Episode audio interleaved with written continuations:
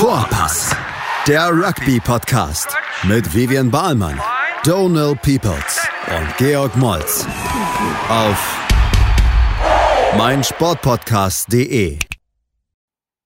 Hallo und herzlich willkommen. Wir haben ein ganz besonderes Preview von Gruppe C vorbereitet heute.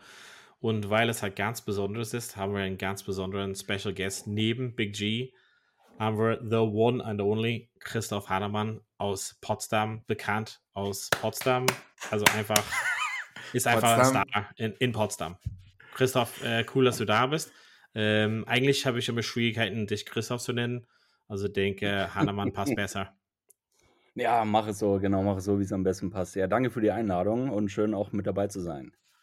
Ja, ich wollte dich schon seit Anfang an halt mit ins Podcast holen und eigentlich müssen wir Müssen wir dich immer irgendwann anders holen, weil du halt so viele geile Geschichten hast. Aber eins von den besten Geschichten hattest du erzählt von, von deiner Weltmeisterschaftserfahrung über die letzten Jahre. Und dann dachte ich mal, da ist wirklich ein World Cup-Experte. Hannemann, bringen wir ihn rein und besprechen wir ein bisschen Gruppe C mit dir. Ähm, hattest du ein bisschen Zeit, äh, die Gruppe anzuschauen, also Wales etc.? Ähm, wie, wer ist nochmal eine Gruppe? Wales, Australien, Fiji, Georgien, Portugal. Ähm, hattest du da ein bisschen Zeit, da reinzuschauen? Also ich habe mir jetzt auch die Vorbereitungsspiele angeschaut, ähm, gerade eben von Wales und von Fiji. Also Fiji, da ging ja gar nichts drüber, ne, am vergangenen Samstag. Das war der absolute Knaller. Ja. Ähm, Wales ist halt äh, schwierig, ne, wie die gerade drauf sind. Die sind total schwer einzuschätzen. Als sie gegen England gespielt haben, hat man gedacht, okay, da geht noch was. Äh, da kommt noch ein bisschen von diesen alten äh, Wales Rage Magic raus. Äh, die Zeiten hier von Shane Williams und wie sie alle heißen. Ja. Ähm, dass sie da noch äh, Stick to the Roots sind.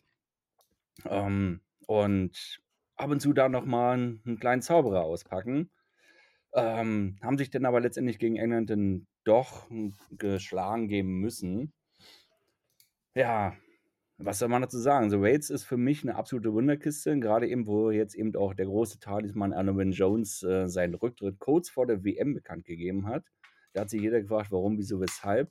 Der zieht ja. halt wirklich bis einen Monat vor der WM ist er noch mit dabei und einen Monat davor sagt er, nee, okay, das reicht jetzt, ich höre auf, ab sofort.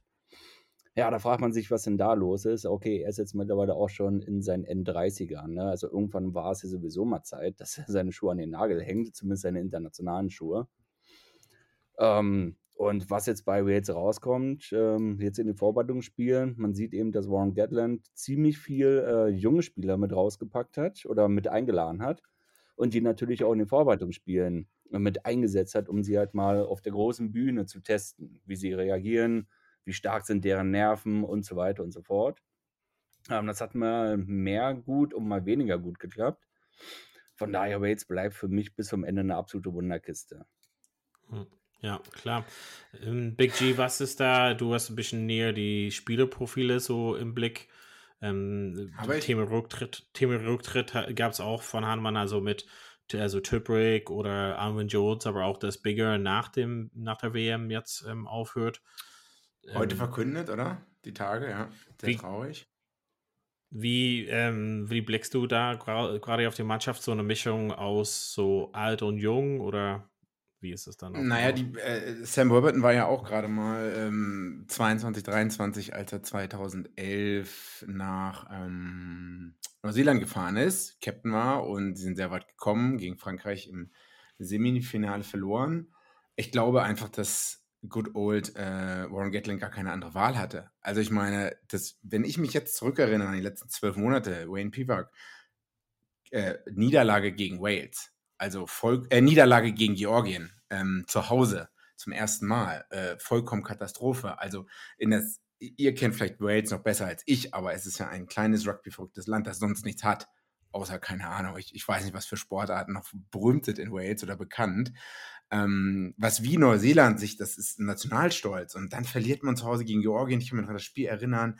Man hat echt blind gespielt und es hat nicht zusammengepasst und Basics haben gefehlt. Und ich glaube, das hat Warren Gatland halt zurückgebracht. Ne? Viel Fitness. Ähm, Warren Gatland hat sich, hat mal gesagt, dass er ähm, einmal hat er nicht seinem Bauchgefühl vertraut. Ich weiß nicht, ob das bei den British and Irish Alliance war. Und er hat immer gesagt, dass er seinem Bauchgefühl vertraut und dass es ihn immer weitergebracht hat. Und er hatte bei Wales er hat das Beste rausgeholt, die zehn Jahre davor, als er da war. Ne? mit den Spielern, muss man halt sagen. Äh, und jetzt ist es vielleicht, ich weiß nicht, ein Beginn einer neuen Ära will ich nicht sagen, aber man kann es ja nicht schlechter machen als, als Wayne Pivak. Mhm. Aber man muss auch sagen, ich sehe hier 1652 gegen Südafrika. Und man hat halt gegen England jetzt gespielt und England, wie Hannemann gerade erwähnt hat, die sind jetzt auch gerade nicht top in Form. Ne? Und ja. andererseits denke ich mir, äh, sorry, ihr könnt mich unterbrechen, aber Wales, wenn die die Basics wieder Fitness äh, hinbekommen, Disziplin, ihre Lineouts, ihr Scrum aussortieren, dann kann man halt auch in dieser Gruppe gewinnen. Also ja. es kann Fiji gewinnen, Australien, weiß nicht. Also ich finde die Gruppe noch verrückter als die Gruppe B und auch noch viel spannender, gerade nach dem Fiji-Ding jetzt am Wochenende. Es ist übrigens fast dieselbe Gruppe wie 2019, bis auf das 2019 Uruguay war und jetzt Portugal. Ich glaube, es sind genau dieselben vier Mannschaften, nur dass halt Fiji wesentlich besser geworden ist, Australien ungefähr gleich schlecht und Wales gerade ein bisschen weiter nach oben ist. Ähm, Hannemann, hast du irgendwie, Big G hat es auch so ein bisschen gesagt, das ist so eine Mischung, wir wissen, hatten, also hast du auch gesungen, das ist ein bisschen so ein Überraschungspaket und äh, kommen wir später zu den anderen Mannschaften, aber gibt es halt irgendwas, gibt es irgendwelche Leute, die uns jetzt bekannt vorkommen? Wir haben gesagt, Dan Baker zum Beispiel, aber gibt es irgendwelche andere Leute, wo wir halt sagen können, okay, darauf aufbauen kann man schon irgendwie so eine Mannschaft zusammenstellen? Oder ist es halt jetzt irgendwie so alles unbekannt? Das ist jetzt alles weitgehend unbekannt, ja. Also man hat natürlich mit Louis Reese Sammet hat man ähm, einen großen Highlight-Spieler. Einer, äh, wie er von sich selbst behauptet, einer der schnellsten Rugby-Spieler der Welt. Ähm, der konnte bis dahin jetzt hier noch überhaupt nicht glänzen, in meinen Augen. Also mal gucken, ne? Aber so ein World Cup, der hat natürlich auch mal so ein gewisses Feeling mit sich. Das heißt, Wales ist auch immer so eine Turniermannschaft. Ähm, ja. Die steigern sich da auch rein. Und die brauchen auch ähm, die Atmosphäre, die brauchen die Fans die brauchen vor allem auch den Leistungsdruck dahinter. Ne, das ist bei den Six Nations so.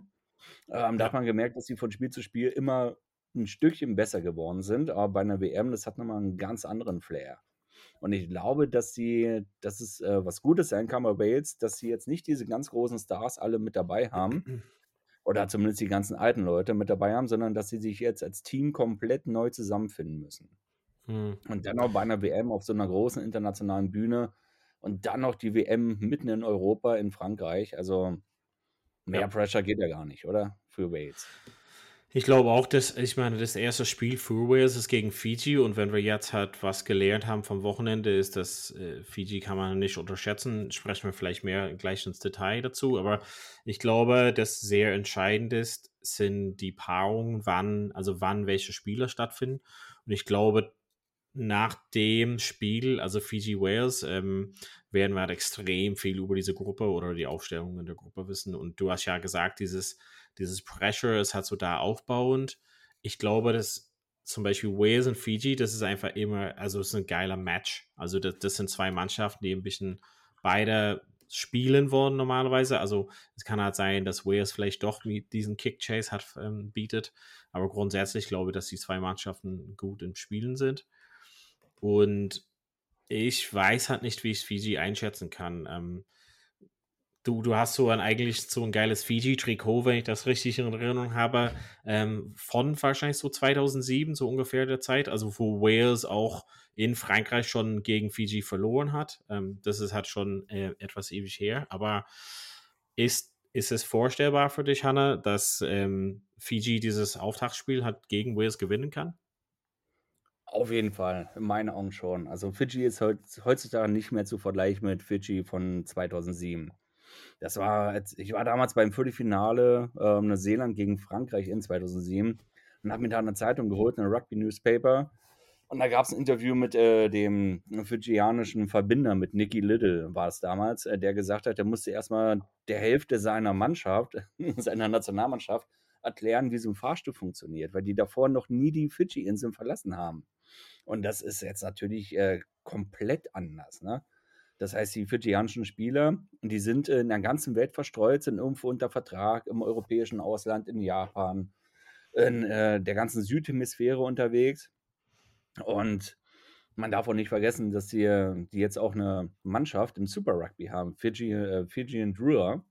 Ja. Und das, äh, das hat jetzt auch nach dem Spiel, nach dem Sieg gegen England, hat es jetzt auch der Nationaltrainer von Fiji gesagt, dass es ein riesengroßer Bonus ist, eine Mannschaft zu haben im Super Rugby, um sich dort mit dem Besten der Welt zu messen und wirklich einen Kader von, von über 40 Leuten parat zu haben, die auf der großen Bühne spielen können, die wirklich professionell Rugby spielen können, immer da sind, immer auf dem höchsten Level mit dabei sind.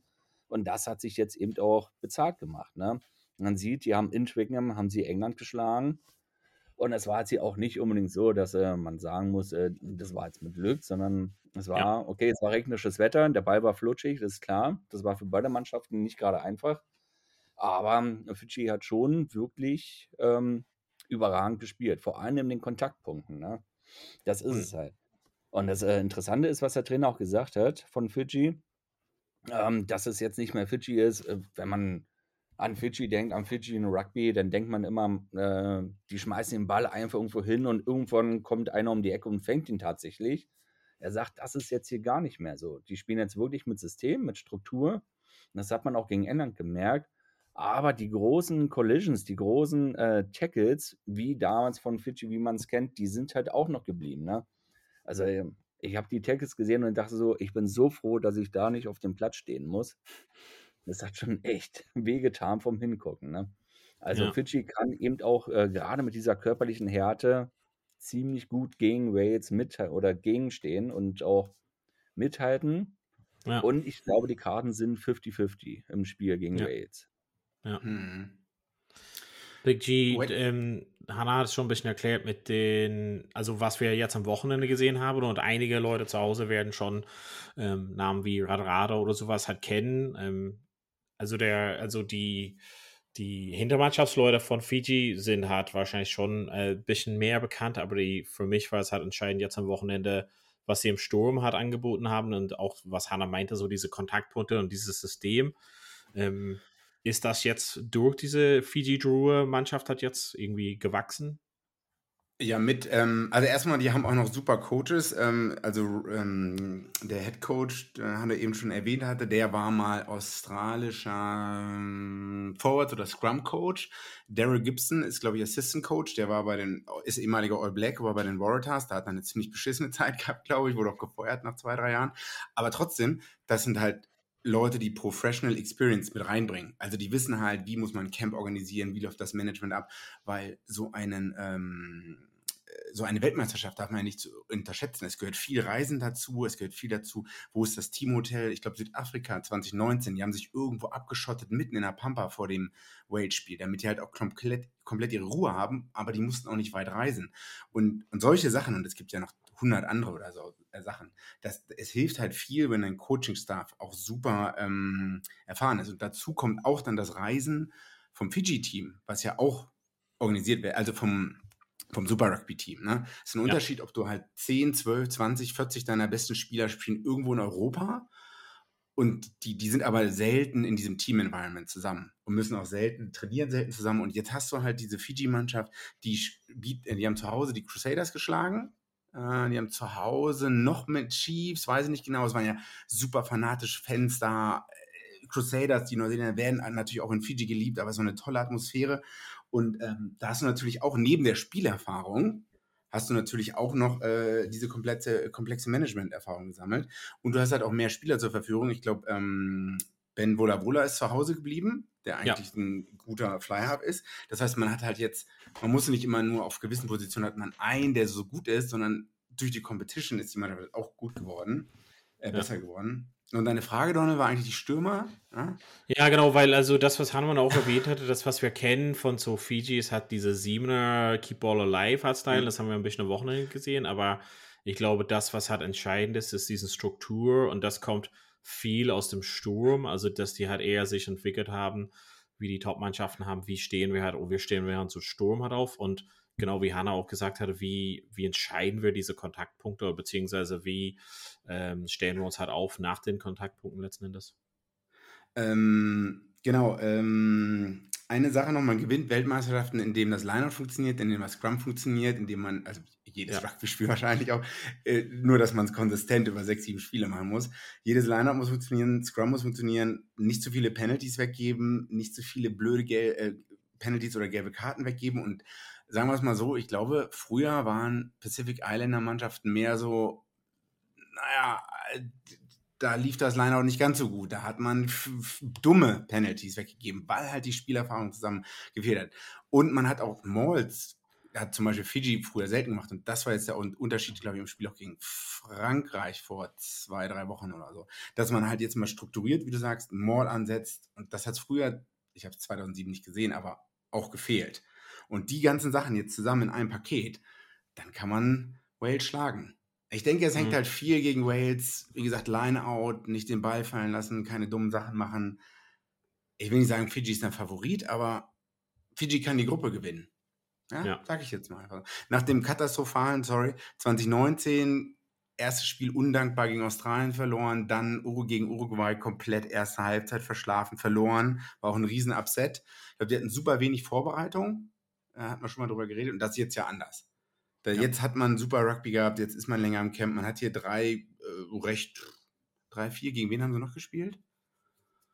England, Frankreich. Die hatten und noch die, äh, dieses. Und die hatten noch das Four Nations Turnier gerade, was sie auch gewonnen haben. Gegen Japan, Samoa und äh, Tonga.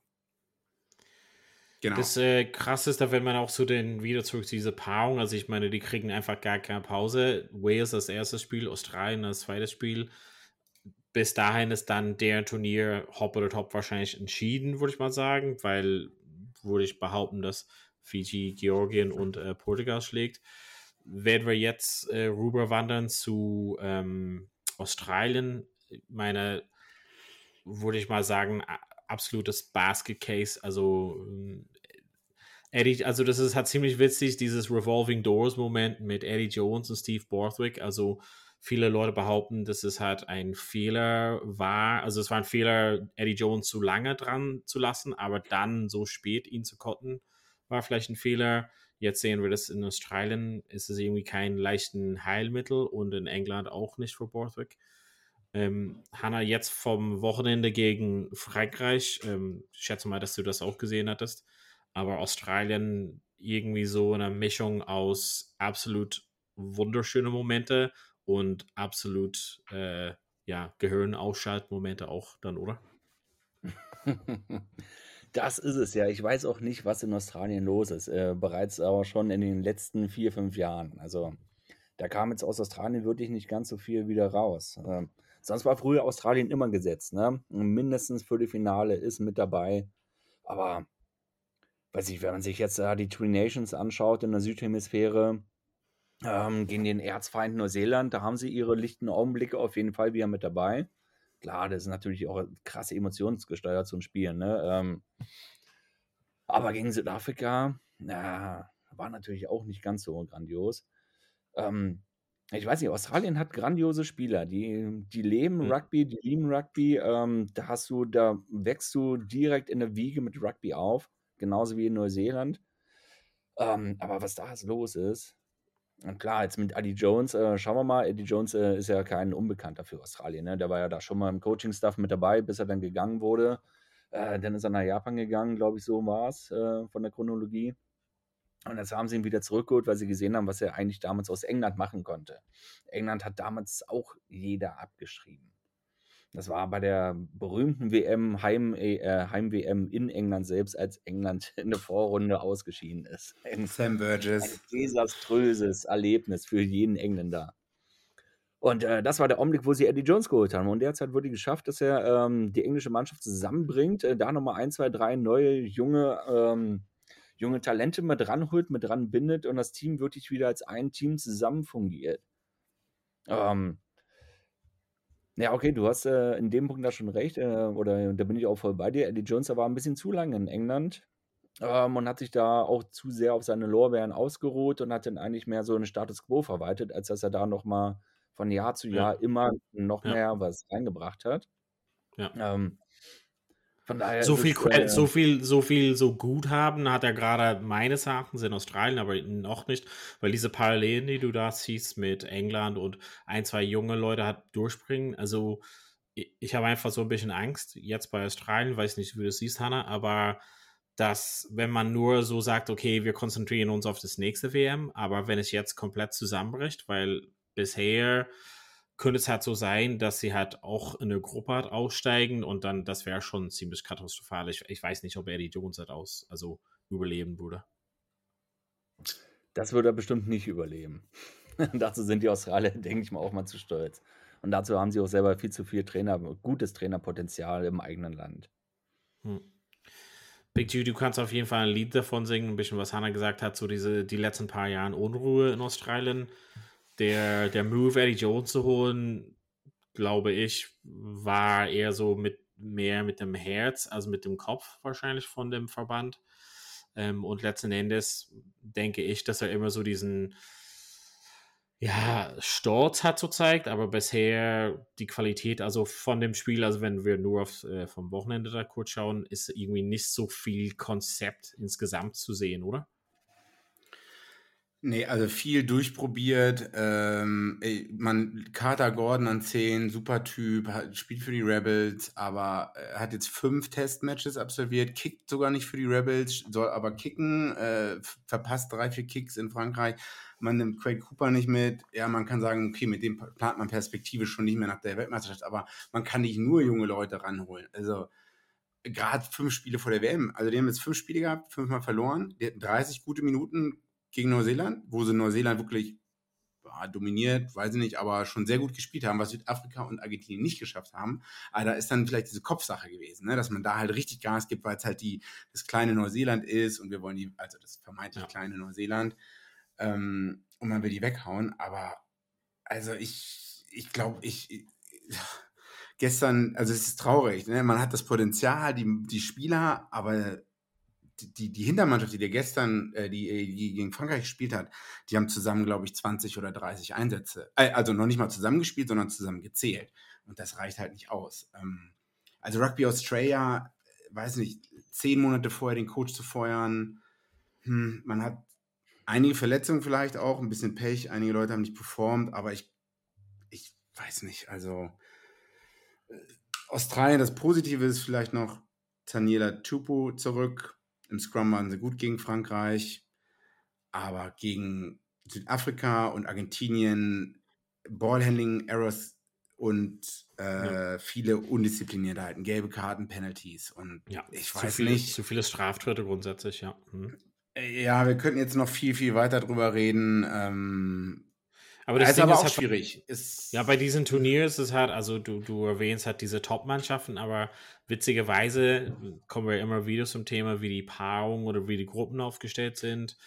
Letzten Endes, die sind kein, meines Erachtens, kein Kandidat für ins Finale ziehen, aber aus der Gruppe kann tatsächlich jede kommen, sei es Fiji oder Wales oder Australien. Das ist so das Ding. Allein vielleicht reicht das schon, aus der Gruppe zu kommen, dass wir sie jetzt gerade bieten das ist ein bisschen traurig, finde ich. Und für viel weiter hat nicht. Ähm, das ist so ein bisschen das Ding. Und ich glaube, wie, wie deren Verlauf in das, ins Turnier ist, könnte den gut in die Karten spielen. Also ja. du wirst halt da Leider sein, äh, Big G gegen Georgien. Ich, also man müsste eigentlich Georgien schlagen, würde ich halt sagen. Ich glaube, dass Australien das Zeugs hat, mit Fiji da weiterzukommen. Dann hat man Wales. Also irgendwie läuft man sich schon warm. Also man hat vielleicht so ein bisschen, wenn man diese Puzzlestücke so gesehen, vielleicht klappt es, dass Eddie Jones es schafft, in, also in dem Turnier diesen einzelnen Puzzlestücke irgendwie zusammenzubundeln und dann einfach, ja, sukzessiv in den, ins Turnier zu wachsen. Oder glaubst du nicht? Ich oder Hannemann? Ja, beides. Also Hanne, äh, was denkst du? Also wir haben ja von den Schwierigkeiten glaube, von... Ich glaube, er schafft es schon. Es wird verdammt ja. schwer und es wird ein hartes Stück Arbeit, aber er schafft es. Eddie Jones ist auch so ein Menschenfreund. Ne? Der weiß ja ganz genau, es kann nicht immer nur um Rugby und Sport gehen und Leistung, zack, sondern das ist halt auch ein Mannschaftssport und eine Mannschaft muss zusammenarbeiten, die muss zusammen funktionieren. Also geht er auch ja. mal mit den Jungs auf den Teamarm ne? und lässt dann mal die Sau raus an der Kneipe. Das hat er damals mit England mal gemacht ähm, und es hat, es hat gefruchtet wir dürfen halt nicht vergessen, ne, das sind zwar alles hochleistungsprofessionelle äh, Sportler, sind aber trotzdem nur Menschen. Und auch ein Mensch, ja. der will mal die Sau rauslassen und will mal äh, seinen Teamkameraden auf einer anderen Ebene kennenlernen.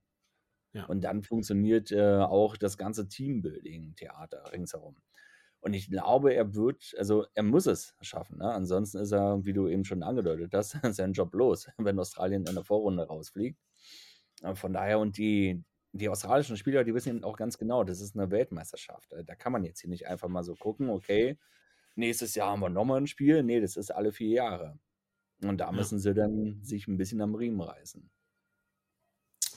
Werden wir, werden wir auf jeden Fall sehen. Big G, gibt es halt irgendjemand, äh, den wir halt besonders ähm, ja, aufmerksam sein müssen? Also Vuni Vunivalu war da am Wochenende, vielleicht ja. irgendwie Carlo Warner ist vielleicht für manche Leute unbekannt.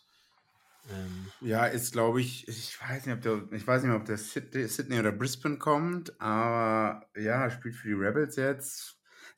Hat viel Potenzial, aber und vielleicht will Eddie Jones, schmeißt den rein in den Ring, damit er den Druck, weil er denkt halt, das ist der beste Fly-Half in Australien, das ist der Fly-Half, der in zwei Jahren gegen die British und Irish Line, ja, in zwei Jahren gegen die British und Irish Line spielen kann. Und deswegen mache ich jetzt so viel Druck auf den Jungen wie möglich, weil ich glaube, dass er dem standhalten kann. Das ist so meine Theorie. Ah, ich weiß nicht, ähm, Backrow ist halt Fraser McBride an sieben. Der, also Michael Hooper soll ja raus sein wegen Calf Injury, hatte ich so verstanden. Und vielleicht, weil auch, weil Eddie Jones ihm auch nicht mehr so vertraut hat. Ja, 35, glaube ich auch. Tom Hooper an sechs. Komisch. Alle Leute, die, die ich gehört habe, meinten halt, der hat gut gespielt am Wochenende. Ich habe das Spiel auch geguckt, aber fand den okay, hat ein, zwei Mal Breakdowns verlangsamt. Ich bin traurig, dass Pizarro nicht dabei ist. Hm. Ich bin gespannt, wie, wie heißt der von La Rochelle, der Will Skelton. Will Skelton. Will Skelton, wie der in seine Kapitänsrolle reinwächst. Ich glaube, der war selber überrascht, dass er aus, ausgewählt wurde. Es ist ja in La Rochelle ist es ja der Ziehsohn von äh, Ronan O'Gara geworden, ne? der Will Skelton. Also Ronan O'Gara, der hat ja auch einen ganz eigenen Coaching-Stil und der, der will halt immer nur das Beste. Und äh, der hat ihm Skaten eben auch äh, des Öfteren mal bei einem Teamabend zur Seite genommen, hat gesagt, komm, das eine Video, das kannst du mal wegstellen, ne? lass uns mal sprechen, wo willst denn du eigentlich hin? Willst du äh, irgendwann mal was gewinnen oder bist du einfach nur zufrieden damit, dass du monatlich äh, dein Geld bekommst? Und daraufhin hat er Will Skaten wirklich eben auch emotional und, ähm, und auch psychisch daraufhin trainiert, dass er mal ähm, Verantwortung übernimmt im Spiel. Und das hat er bei La Rochelle gezeigt. Also das war ein absolutes Powerhouse im Finale vom Heineken Cup. Ne? Das ist der absolute Knaller. Der hat 80 Minuten durchgeballert. Das wäre ja ein Will Skaten von vor acht Jahren, als er in Australien war, auf gar keinen Fall passiert. Da wäre er nach 50 Minuten zusammengebrochen. Ne? Ja, ja. Richtig. Ja. Na, okay, den Körper, den muss man auch erstmal ein bisschen über den Platz schleppen. Das kostet schon Kraft auf jeden Fall. Ja, du hast schon gesagt, dass was wir, wir waren ja beim Heiligen Kopf-Finale zusammen und haben das ja mit live erlebt, was, was er für einen positiven Einfluss hat haben kann. Ähm, hoffentlich kriegen die das da zusammen, dass er ein bisschen so mehr das ausstrahlt als, als Leistungsträger und auch diese, diese Verantwortung, wie du auch sagst, hat dann dann weiter übernimmst. Werden wir mal sehen, auf jeden Fall. Jetzt, äh, Big G, es wäre halt ähm, total schlimm für unseren ganz loyalen ZuhörerInnen, ähm, wenn wir halt nicht tiefer über Georgien sprechen würden, besonders weil wir haben natürlich tiefen Wurzeln hat in Georgien. ähm, wie, ich meine, über, über, viel über Portugal können wir, werden wir halt nicht so viel sagen, aber Georgien ist halt irgendwas ein bisschen schon im Kommen. Und für mich ist diese Gruppe, wenn wir halt Ungewissheit mit Fiji haben, ein bisschen Ungewissheit mit, mit Wales, ein bisschen Ungewissheit mit Australien. Also Georgien ist halt so eine Mannschaft, die wir jetzt im Aufbau viel gesehen haben. Und jetzt ist quasi schon die Gelegenheit, die sie gewollt haben, jetzt auf den internationalen Stage zu zeigen, wir sind gekommen, um zu bleiben letzten Endes, oder? Ich denke, ähm, Jetzt zahlt sich ein bisschen aus, dass dieses australische, äh, Mann, Alter, dieses georgische Team Black Lion oder ich weiß nicht, wie die vor zwei, drei Jahren hier heißt, hießen, die haben im Curry Cup mitgespielt in Südafrika. Dann haben die jetzt ihre eigene Liga mit Tel Aviv Heat und ein paar anderen gehabt. Und ähm, die sollen, die haben auch in Südamerika sogar jetzt, Georgien hat ein Team rübergeschickt, um in dieser Südamerika-Comp mitzuspielen. Das ist natürlich ein Vorteil, dass mehr Leute Spielpraxis bekommen, neben den Leuten, die auch in Frankreich sind. Natürlich ist diese Competition nicht so gut wie ähm, eine Super Rugby Competition. Natürlich. Ne? Aber die Leute haben da Spielerfahrung gesammelt und sind halt stärker als noch vor vier Jahren. Allerdings haben sich die anderen auch weiterentwickelt. Also ich, vor zwei, drei Wochen hätte ich noch gesagt, Georgien hat echt gute Chancen, Australien zu schlagen. und hab's auch und hoffe es auch und glaube es auch, ist noch eine meiner Top 5 Überraschungen bei der Weltmeisterschaft. Andererseits habe ich gesehen, Schottland lag 0-6 zurück zur Halbzeit am Wochenende, hat das Spiel umgestellt, hat den Kampf angenommen, hat direkter gespielt, hat nicht mehr versucht, um Georgien rum, ähm, rumzuspielen und dann ist Georgien irgendwann ab der 50., 55., 60. Minute immer mehr ein bisschen eingeknickt. Ähm, und das Scrum war auch gar nicht so gut, beziehungsweise nicht so gut, wie man es erwartet hätte. Also es ist halt die Frage, was neben dem traditionell starken Scrum, wie will man Australien schlagen? Also, das, also mit, mit direkt spielen, will man Australien unter Druck setzen, will man denen mehr den Ball geben? Ich kann es jetzt gerade nicht. Hm. Äh, Hanna, was denkst also du, äh, Potenzial für, für Georgien für so ein Upset? Big G ist quasi bei dem Australien, Georgien Eröffnungsspiel da ähm, oder erstes Spiel. Gibt es da also ein Potenzial oder ist es einfach eine, eine Brücke zu weit für den? Ich würde es Georgien sowas von wünschen, dass sie wirklich mal ähm, so Momentum haben wie Japan damals gegen Südafrika bei der WM. Ja. Ähm, das wäre auf jeden Fall ein riesen Boost äh, für das georgische Rugby oder für das äh, Rugby nochmal im europäischen Festland, jenseits der großen Hochbogen. Ähm, ich sehe es aber echt schwierig. Ich glaube, Australien wird äh, gerade im Spiel gegen Georgien, die werden sich dessen bewusst sein, dass Georgien ähm, nicht zu unterschätzen ist, aber ähm, Australien wird sich da nochmal fangen und wird sagen, das ist jetzt ein Must-Win. Da muss halt wirklich jetzt ein Sieg her. Ansonsten sind wir raus und die werden dann nochmal alles in die Waagschale schmeißen. Und ich glaube, Australien wird im Spiel gegen Georgien die ersten 20, 30 Minuten richtig losballern. Es wird richtig knallen, dass sie gleich von Anfang an ähm, klar machen, ähm, dass sie gekommen sind, um das Spiel zu gewinnen. Und Georgien da eben auch ähm, kaum Spielraum lassen. Das ist natürlich schade für Georgien, die haben sich so weit hochgekämpft. Äh, die sind überragend in, ähm, ähm, wie heißt der Cup nochmal, wo Georgien mitspielt, wo Deutschland auch mal mitspielen durfte eine Weile. European Nations Cup. Dankeschön. Ich habe auch vorhin noch nachgeschaut, der letzte, die letzte Niederlage 2017 gegen, äh, gegen Spanien oder so. Ich war, oder, also ja, 2017 war die letzte, genau. war die letzte Niederlage. Dann das, ja. Zwei Punkte Unterschied und da muss man schon, also bei Wikipedia gibt es halt, kann man die letzten 10, 15 Jahre zurückschauen, da sind dann nicht mehr viele Niederlagen. Ne? Ja, also Georgien hat auf dem europäischen Festland in der Liga unter den Six Nations keine Gegner mehr. Das muss man auch einfach mal ähm, festhalten. Deswegen ähm, klopft der Georgien dauernd bei den Six Nations an und sagt, hey Leute, ne, gebt uns doch mal die Chance. Schaut euch doch mal Italien an. Die haben jedes Jahr mal den Wooden Spoon bei den Six Nations. Jetzt lasst uns doch mal mit dran. Wir haben die Kohle, wir haben die Strukturen, wir haben die Spieler, die wollen und wir haben eine professionelle Liga. Also jetzt wird mal Zeit, äh, dass wir auch mal da oben mitspielen dürfen. Dazu muss Georgien aber auch bei der WM ein bisschen besser performen, ne, um das halt nochmal zu untermauern und zu sagen, so, ihr seht, wir haben hier ja. einen kontinuierlichen Prozess und nicht einfach nur den European Nations Cup äh, Jahr über Jahr über Jahr gewinnen, sondern eben doch mal sagen, so, wir schlagen jetzt auch mal eine von den großen Nationen. Ja, so ein bisschen jetzt liefern, also ein bisschen mehr Consistency auch ist halt hier gefragt. Ich, ich glaube, hat die, die Karten liegen, also zumindest haben die ganz gute Karten, dass diese also wenn zum Beispiel ein jetzt vermeintlichen Favorit der gesamte Turnier wie Neuseeland oder Frankreich oder Irland, Südafrika da wäre, wäre der Distanz viel deutlicher.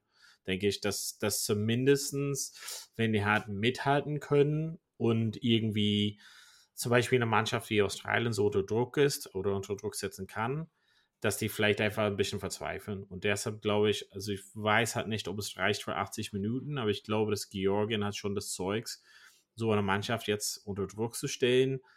Und ich glaube, dass das zum Beispiel besonders Australien so verzweifelt sein könnte, dass sie halt irgendwie so ein bisschen zusammenbrechen. Und das könnte schon so ein Test halt sein, aber wir werden das halt mal sehen. Ähm, G?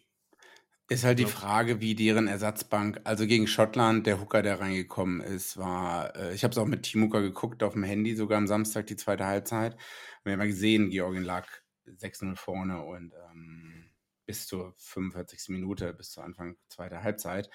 Aber dann der, der Hooker, der reinkam, man hat vier, fünf Lineouts verloren, was auch, glaube ich, Samoa gegen Irland einiges gekostet hat. Ne? Also das sind, da kommen wir wieder zu den, man muss die Bait, man kann nicht eine Tier One Nation schlagen und generell auch die Rugby-Spiele äh, gewinnen, wenn man vier, fünf Lineouts in der gegnerischen 22 verliert. Dann, ja.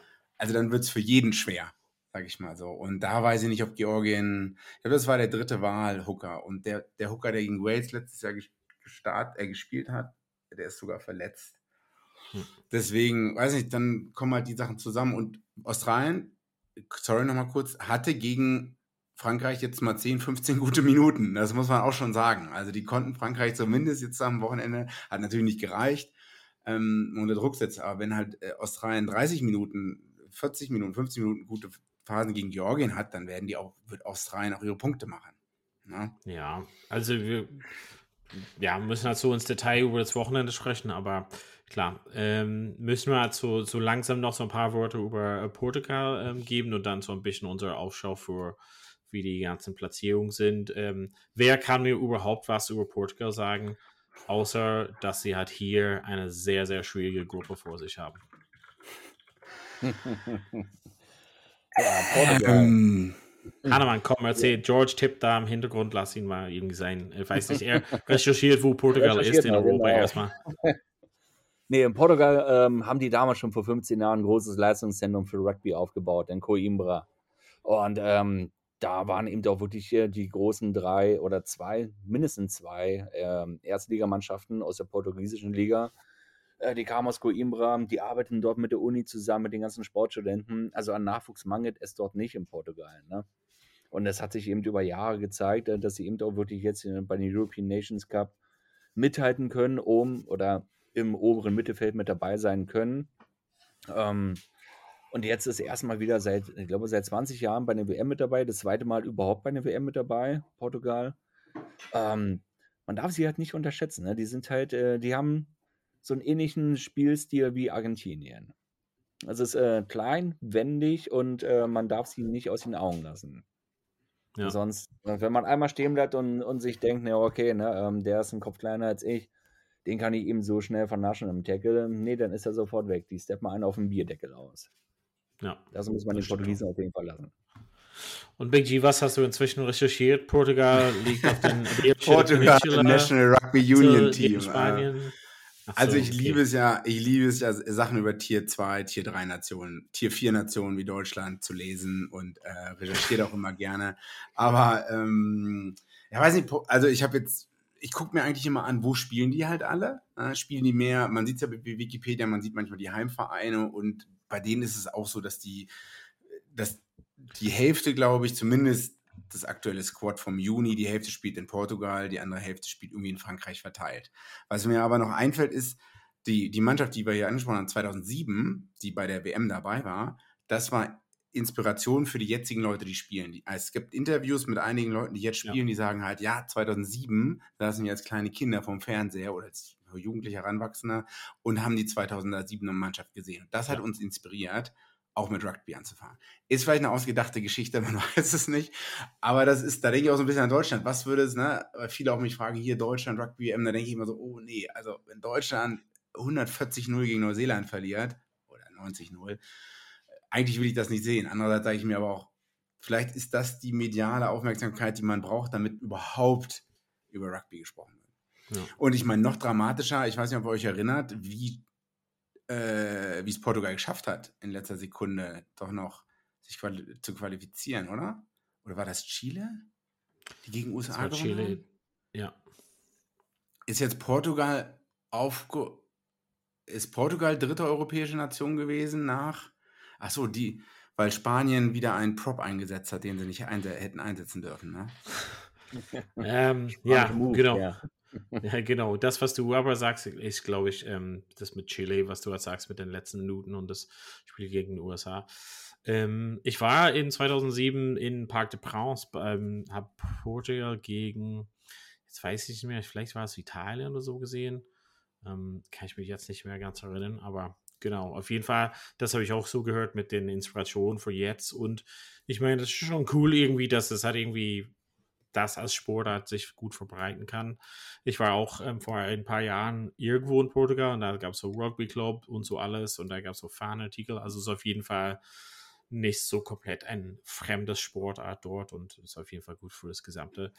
Jetzt müssen wir so ein bisschen aber ähm, zusammenfassen und sagen, Hannemann, wie siehst du ungefähr, wenn ich jetzt on the spot putten darf, ähm, wie siehst du die Gruppe? Also wie siehst du als Erster und Zweiter zum Beispiel, die da ähm, für das Finale qualifizieren aus der Gruppe? Oh, das ist echt eine harte Frage, ne? Bei den Top 3 Mannschaften. Dafür zahlen wir, aber dafür zahlen wir die Big Box, Mann. Also jetzt musst du dein äh, das Geld wert sein. Come on. Gib uns. mhm. Nee, dann lehne ich mich mal echt richtig weit aus dem Fenster und sage, Wales und Fidschi, die kommen weiter. Wales mit ganz wow, viel Dusel und Fidschi, weil sie sich da ähm, reinkämpfen. Krass. Also Australien laut Hahnemann, here we go, fliegt raus im, Gruppen, äh, im, im Gruppenstadion. Ähm, Big G, was sagst du?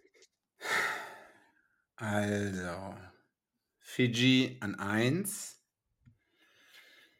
mm, Australien an 2, Wales an 3, Georgien an 4, Portugal an 5. Also, was habe ich gesagt? Fiji an 1 und Australien an 2.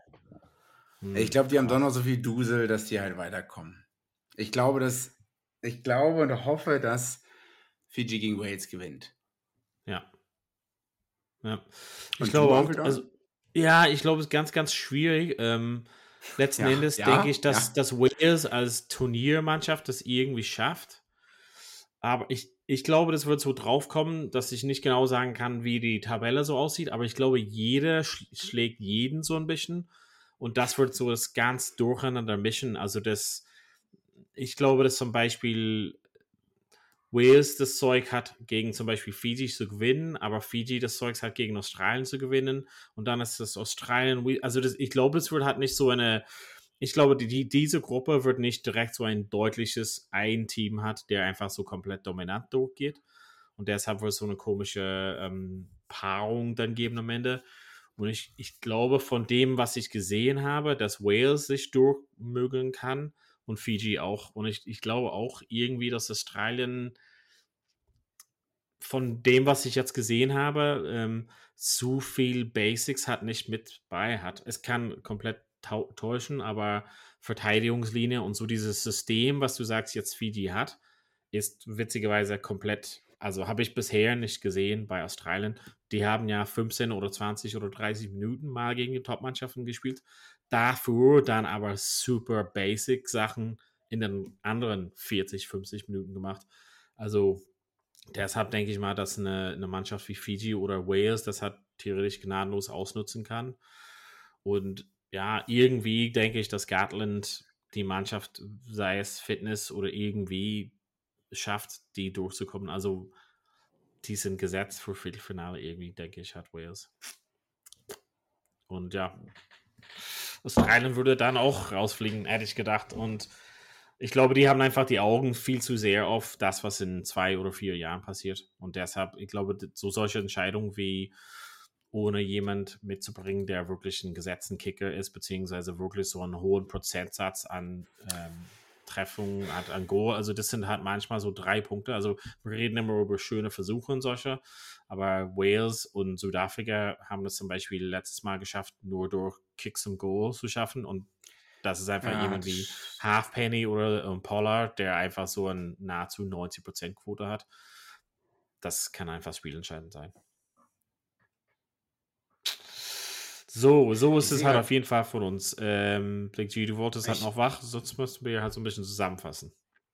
Ja, ich wollte nur sagen, ich habe Australien-Georgien-Tickets und ich versuche noch Wales-Fiji-Tickets zu besorgen, weil die spielen am Sonntag, dem 10. in Stadium Atlantik, hört sich nach Bordeaux an, glaube ich. Ich glaube, ich habe sogar noch Tickets Australien-Fiji, aber nur ein Ticket. Was auch ein bisschen blöd war, dass ich nur ein Ticket gekauft habe, was, naja. Aber ja, mal gucken, wie viel Geld ich im September zur Verfügung habe paar tausend ähm, Euro. Und, und wie mir das Klima am Herzen liegt, ob ich ähm, hin und zurück fliege für ja. die Spiele. Erstmal für das äh, Preview Gruppe C. Hannemann, vielen lieben Dank, dass du da mit uns auf die Reise und so viele geile Insider-Tipps gegeben hast. Und ähm, genau, irgendwann holen wir dich ran und holen deine ganzen Stories von den letzten 30 plus Jahren Rugby. Ich bin ähm, froh, dass wir die heute. Wir können ja nochmal während der Weltmeisterschaft aufnehmen. Also. Genau, auf jeden Fall als Special Guest. Aber vielen lieben Dank, Hanna. Ähm, George, ja, big, big, big thanks. Und euch zu Hause, vielen lieben Dank. Das war Gruppe C. Es gibt nur noch eine Gruppe und das kommt halt gleich dann natürlich wollen wir nicht weghalten. Gruppe D, da haben wir auch noch vielleicht was vorbereitet. Dafür. Special Aber Guest. Erstmal vielen Dank fürs Zuhören und bis bald wieder bei Vorpass. Vorpass. Vorpass. Der Rugby-Podcast mit Vivian Bahlmann, Donal Peoples und Georg Moltz auf meinsportpodcast.de. Schatz, ich bin neu verliebt. Was? Da drüben. Das ist er. Aber das ist ein Auto. Ja, eben. Mit ihm habe ich alles richtig gemacht. Wunschauto einfach kaufen, verkaufen oder leasen. Bei Autoscout24. Alles richtig gemacht. Wie baut man eine harmonische Beziehung zu seinem Hund auf? Puh, gar nicht so leicht. Und deshalb frage ich nach, wie es anderen Hundeeltern gelingt, beziehungsweise wie die daran arbeiten. Bei Iswas Dog reden wir dann drüber. Alle 14 Tage neu mit mir, Malte Asmus und unserer Expertin für eine harmonische Mensch-Hund-Beziehung, Melanie Lippisch. Iswas Dog mit Malte Asmus. Überall, wo es Podcasts gibt.